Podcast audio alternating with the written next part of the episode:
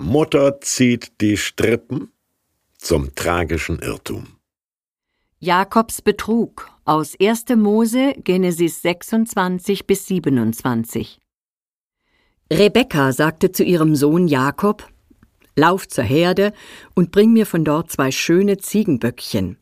Daraus will ich für deinen Vater ein leckeres Essen zubereiten, so wie er es liebt. Das sollst du deinem Vater bringen, damit er es isst und dich vor seinem Tod segnet. Da ging Jakob los, holte die Ziegenböckchen und brachte sie seiner Mutter. Die bereitete ein leckeres Essen zu, so wie sein Vater es liebte. Rebekka holte die kostbaren Gewänder Esaus, ihres älteren Sohnes, die bei ihr im Zelt waren. Die zog sie ihrem jüngeren Sohn Jakob an, und Jakob ging zu seinem Vater.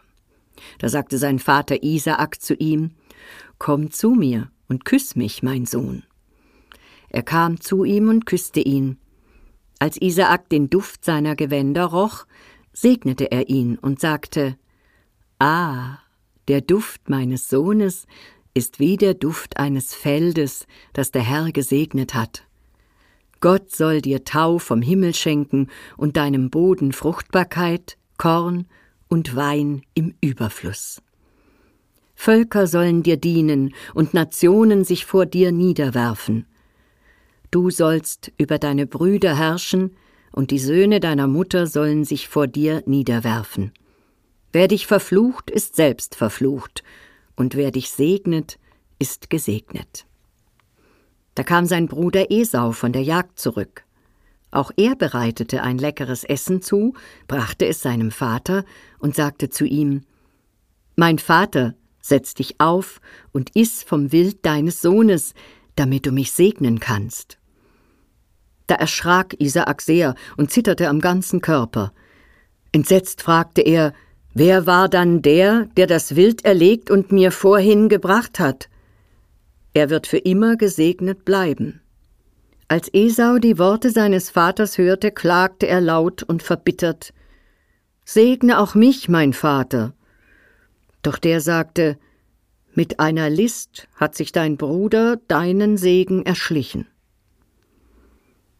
Und Esau hasste Jakob, weil der Vater ihn gesegnet hatte.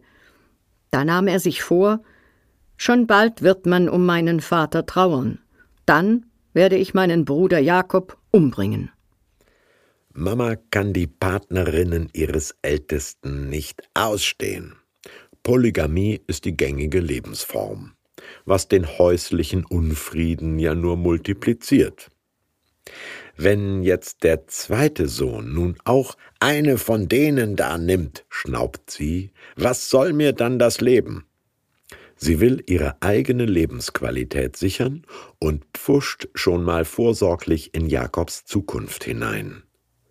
Sie kocht Wildgulasch Royal, verkleidet ihren verhätschelten Jüngsten als seinen älteren Bruder Esau, schickt ihn als Luxusaltenpfleger ans Bett ihres halbblinden Mannes und Jakob lügt wie befohlen seinen Vater an. Er sei Esau, der Jäger, und habe, erstaunlich fix, diesen leckeren Rehrücken herbeigezaubert. Sinnestäuschung eines Behinderten zum Zwecke der Erbschleicherei. Moralisch eine Riesensauerei. Seine Firma kann der Besitzer nur einmal übergeben, danach ist sie weg. Ein Testament ändern können nie die Erben selbst. Was erstmal ins Grundbuch eingetragen ist, ist eingetragen.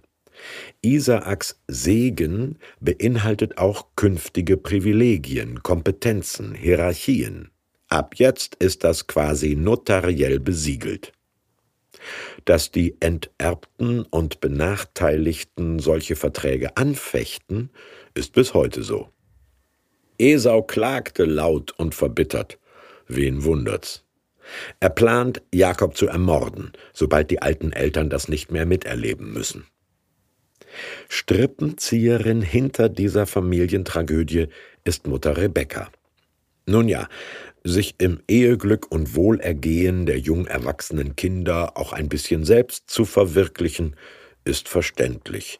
Der Glanz erfolgreicher Söhne wirft immer etwas Streulicht auf die mitgeehrte Frau Mutter. Komplementärnarzissmus nennen das die Psychologen heute. Mutterstolz, Ehrgeiz, Zukunftsvorsorge und übergriffige Fürsorge können aber auch zu weit gehen, erzählt die Bibel. Der sprichwörtliche Fluch der bösen Tat zieht nämlich weitere nach sich, wie wir sehen werden.